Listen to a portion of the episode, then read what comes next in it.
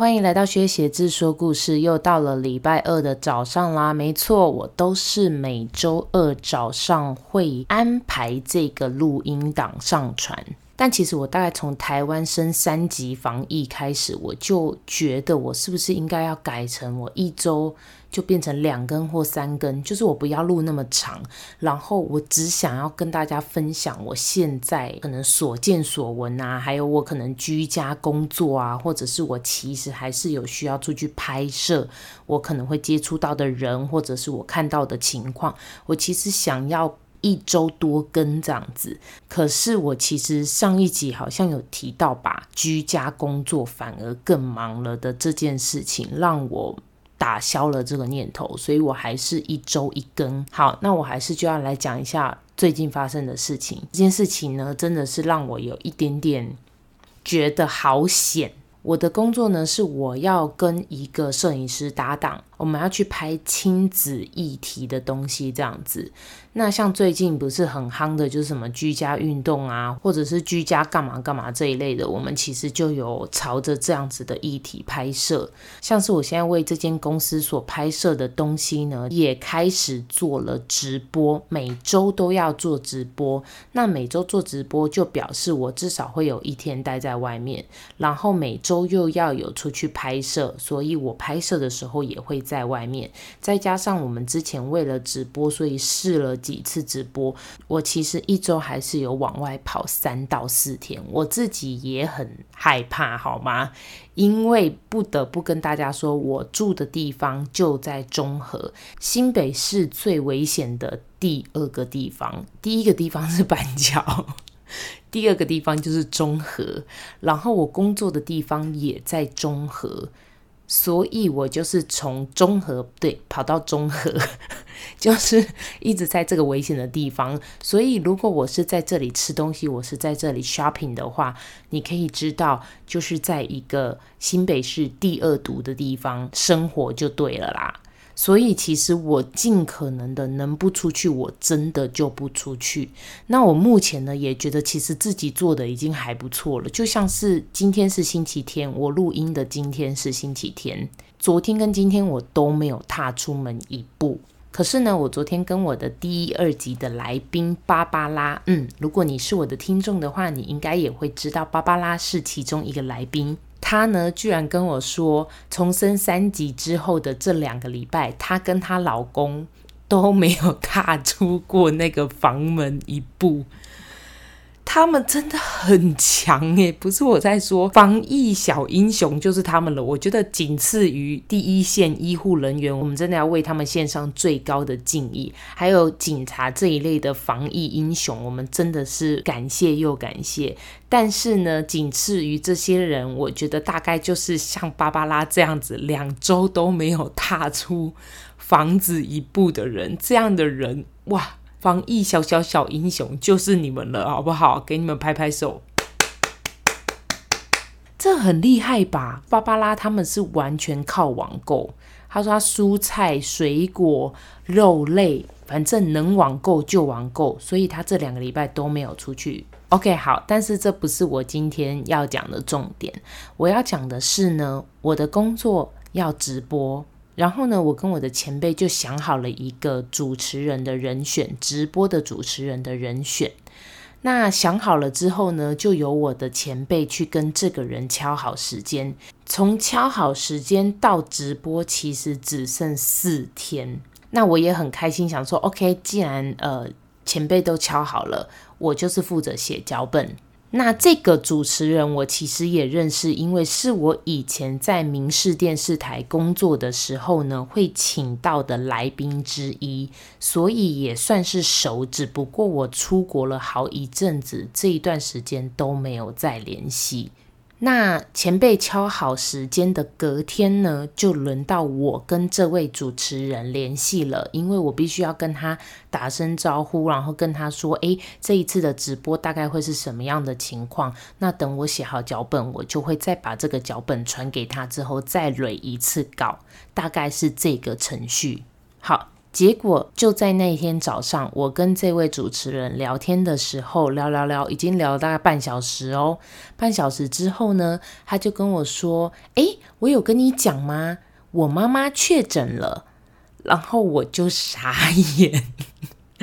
我我我真的我真的超傻眼，你你能够理解我当时有多傻眼吗？因为第一，我跟他敲定了时间，而且他也打算要来直播，而且是四天后，但是他却跟我说他妈妈确诊了，然后我第一个念头就想说，万万你妈妈确诊了，那你干嘛答应这个邀约啊？你应该要拒绝，不是吗？你不应该要出门啊！结果就说：“嘿，是这样子哦，怎么会？还好吗？”我先慰问了一下，好，慰问完之后，我就说：“诶，我可不可以请问一下，你有跟叉叉叉讲说你妈妈确诊了吗？”所谓的叉叉叉就是我前辈。结果他就说：“嗯，应该有啊，我记得我有跟他讲，诶。”然后我就说，因为我不知道诶，叉叉叉没有跟我说这件事情。然后那位主持人就讲说，嘿，是这样子吗？我应该有讲啊，我记得我有讲。OK，所以我听到这里呢，我就第一个瞬间是想说，如果前辈知道却没有告诉我这件事情，会让我超级怒，因为前辈并没有要参与直播。前辈现在呢，因为有小孩的关系，所以他是待在家里的。那会去直播的工作人员就是我跟那位摄影师。所以如果说现在跟这位主持人接触的，也只会是我们两个。在我的心里，这个念头就是干他妈！你现在觉得你不用出来直播，所以无所谓，是不是？要害就害死我们两个也无所谓，是不是？我当时念头真的是这样子，所以我就立刻跟这位主持人讲，呃，是这样子的，因为我不能够决定这件事情，这件事情不是我说没关系，我可以跟你继续一起工作就没事，因为它牵扯到其他工作人员。那这位主持人也有跟我讲说，他并没有跟妈妈接触，虽然他们住在一起，但是他是住楼上，妈妈跟爸爸是住楼下，他们基本上不碰面，不一起吃饭，不会一起聊天，不碰面。OK，这个我也能理解，所以我就当做他觉得。一切都很安全，所以他才答应了这个邀约。可是，在我眼里，除非你们真的门口全部进出都有消毒，你碰到的那个门你都消毒了，对不对？否则你还是有可能会有感染。那我也问了这位主持人，我说：“那你爸爸如何了呢？”他说：“爸爸目前还没有去筛检。”所以还不知道，当时因为才刚升三级不久，可能卫生局那边也是整个乱套了。他爸爸好像当时是没有马上被框列，然后他们尝试打了好几通的卫生局的电话，也都整个忙线中，完全没有人能够回复他们这样子。所以我当下是先直接跟他讲说，我不能对这件事情负责。那既然我已经知道了，我个人是觉得没关系，以后合作的机会还很多。那这一次我会先跟老板请示一下，看这个状况我们怎么去决定。接下来呢，我们挂断电话的时候，我就立刻打给了前辈，不夸张，立刻一挂掉的时候，我就立刻嘚嘚嘚嘚嘚嘚嘚，然后打给他，然后我就说：“诶，叉叉叉。”那个主持人说他妈妈确诊，你知道这件事情吗？结果他就说：“诶，我知道啊，他有跟我说。”然后我就他妈超傻眼，我傻眼到一个爆炸。我心想说：“干你娘，你还真的知道，然后你还不跟我讲是怎样？” 结果前辈就跟我讲说：“可是他说他没有跟妈妈有任何的接触，爸爸也没有。”我我说这不是他说有没有接触说了算，我觉得要保护自己也要保护别人。现在如果我们一起去做直播，结果他他是真的有接触的，如果他最后也确诊了，导致我们也全部都被隔离，损失更大，就是未来也都不用直播了，因为我跟摄影师全部都要隔离。然后我们住的地方的人也都要隔离，就是不是只害了我一个人，还害了摄影师，然后还害了我的室友们。然后我的前辈就立刻说。嗯，好，我知道了。不然我们还是换人好了。然后我们就临时换了另外一个主持人，这件事情就这样子了。所以那一次直播，我们也顺利的找到了另外一个主持人，也进行了。那当时我是跟原本的那位主持人说，不然这样子好了，我们先观望一下，或许你爸爸没有确诊，你也去做筛检之后呢，我们看一下状况。我们先约六月六号的直播。那六月六号距离当时他跟我说他妈妈确诊呢，基本上是超过两个礼拜的状态，所以我觉得应该是安全的。结果就在今天，我就敲了那位原本的主持人，我说：“嗨，最近还好吗？”结果他跟我说他爸爸也确诊了，看是不是？我跟你讲，这个病毒真的是很厉害。你真的是非常有可能，你一人确诊，你全家都中。我是说真的，如果你还觉得这个病毒与你无关，你真的不要大意。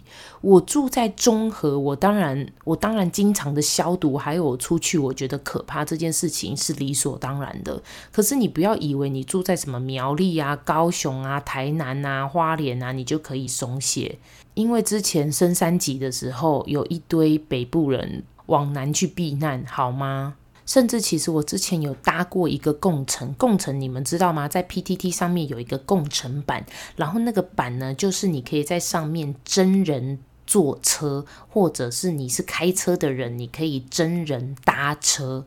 OK，我那个时候呢，就是我之前有搭过这样子的车，从台北回高雄，结果就。前不久就有这个曾经搭过他的共乘司机，他就敲我，他说：“嗨，好久不见。”我说：“哎，嗨，你好。”然后他就讲说：“最近有要回高雄吗？”我说：“嗯，最近应该不太适合移动吧，现在有点危险。”他就说：“还好啦，我就是正要回高雄，然后我想要真人家一起来搭我的车。”我就回答他说：“你还敢真人一起搭车啊？现在这么危险，在这种密闭空间，你还真敢？”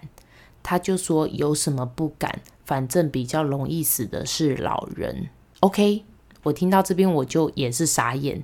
第一，就是有很多这种人，他们的想法你真的无法理解。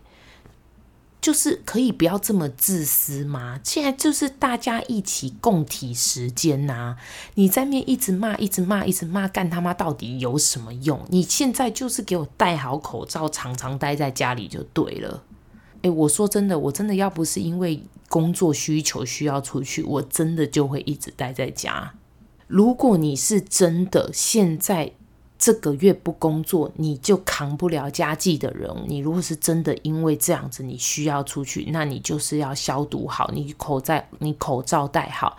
但如果你不是因为这两三个月不工作，你就会死的那种人，我觉得你真的不需要为了这点钱来去拼命。试想一下，你真的不是只会害死你自己，你有可能害死的就是你的父母、你的阿公阿嬷。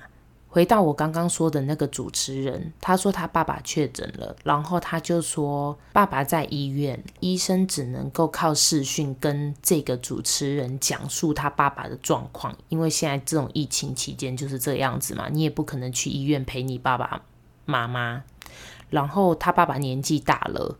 他说前几天医生说爸爸算是重症，请他要做好心理准备，有可能就是要送终了。他说他前两三天真的是非常的压力很大，然后非常的紧张，因为也没有办法陪在自己的爸爸身边。如果爸爸当时真的走了，那就是死在医院，也见不了最后一面的这种感觉。好，但是我就直接讲结果。结果是他爸爸有挺过来，爸爸没有走，他也觉得很庆幸。反反正爸爸有挺过来。可是事实上，现在每天可能就是有十几个人死亡。那这些人他们也不是自己愿意要死的啊，他就是可能有自己本身慢性疾病啊，或身体没有那么没有那么强壮啊，呼吸道疾病啊，所以他们就比较容易走。那如果你身边有这样子的人，你可能害死的是他们呢，对不对？说真的，我现在很庆幸，还好那个主持人他自己再度跟我提起这件事情。诶，他在跟我聊天的时候，他跟我说：“诶，我有跟你说我妈妈确诊了吗？”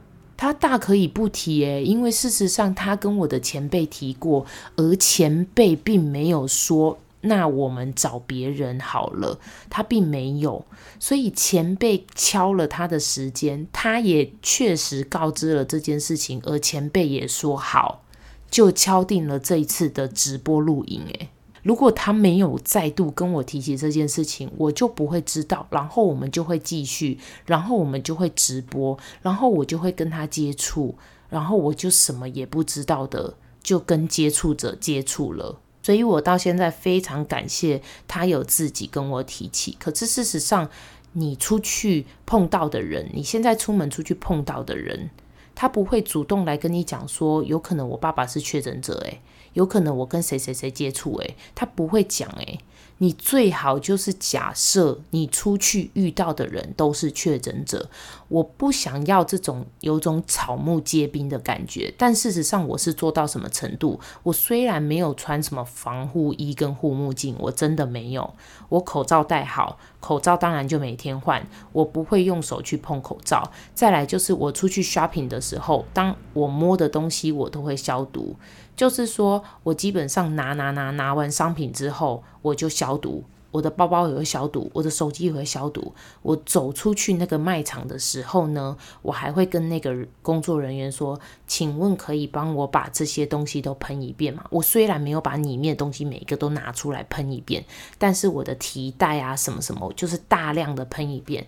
然后我要进去家里的时候呢，首先我一进去房子。我就会拿起酒精消毒。我先消毒完之后呢，我刚刚进门的那个门，我摸过的地方全部都喷一遍。再来，我就把门关上。关上了之后呢，我就会往我身上喷一遍。